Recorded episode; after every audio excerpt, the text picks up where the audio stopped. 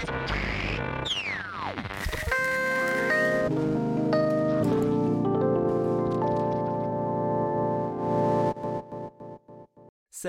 مرحبا بكم في إنسبير بودكاست. بودكاست اللي غادي نتقاسموا فيه الخبرة المعلومة الجديدة ونحاولوا نكونوا إيجابيين ونزيدوا للقدام. الفلاحة في بلادنا عندها قيمة كبيرة وهي رافعة مهمة ديال الاقتصاد الوطني. هذا القطاع تعزز منذ 2008 مع اعطاء انطلاقة ديال المخطط المغرب الأخضر اللي الهدف ديالو هو الرفع من المدخول ديال الفلاحين وتحسين الإنتاجية والمردود ديال الأراضي الفلاحية.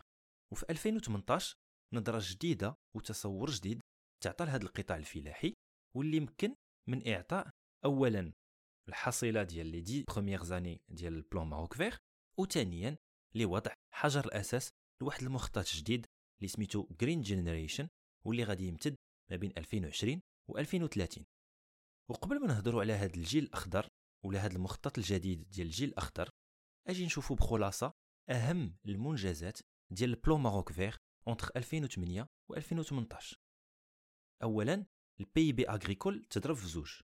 ثانيا les exportations agricoles تضربات في جوج فاصلة أربعة.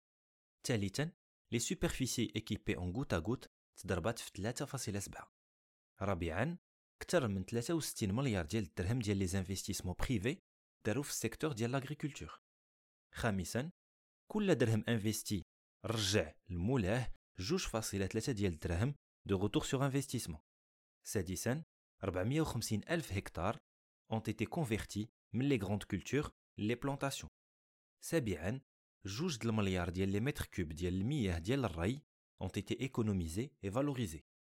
وثامنا 44 مليار ديال ال budget sont captés واللي استفد منه أكثر من 2.7 مليون ديال الفلاحة.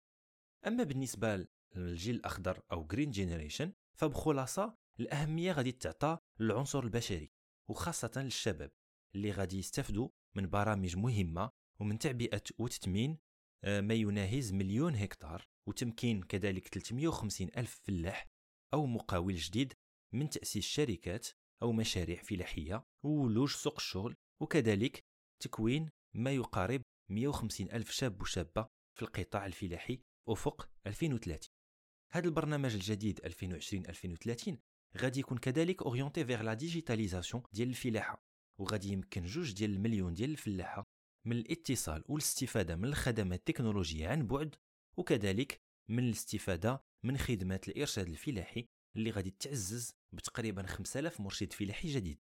هادشي كامل زوين وتيشجع وأنا تنصح بدوري الفلاحين الشباب باش أنهم يتنظموا ويكونوا جمعيات وتعاونيات باش القطاع يتنظم ونزيدوا به القدام. نتلاقاو في الحلقة الجاية. تبقاو على خير.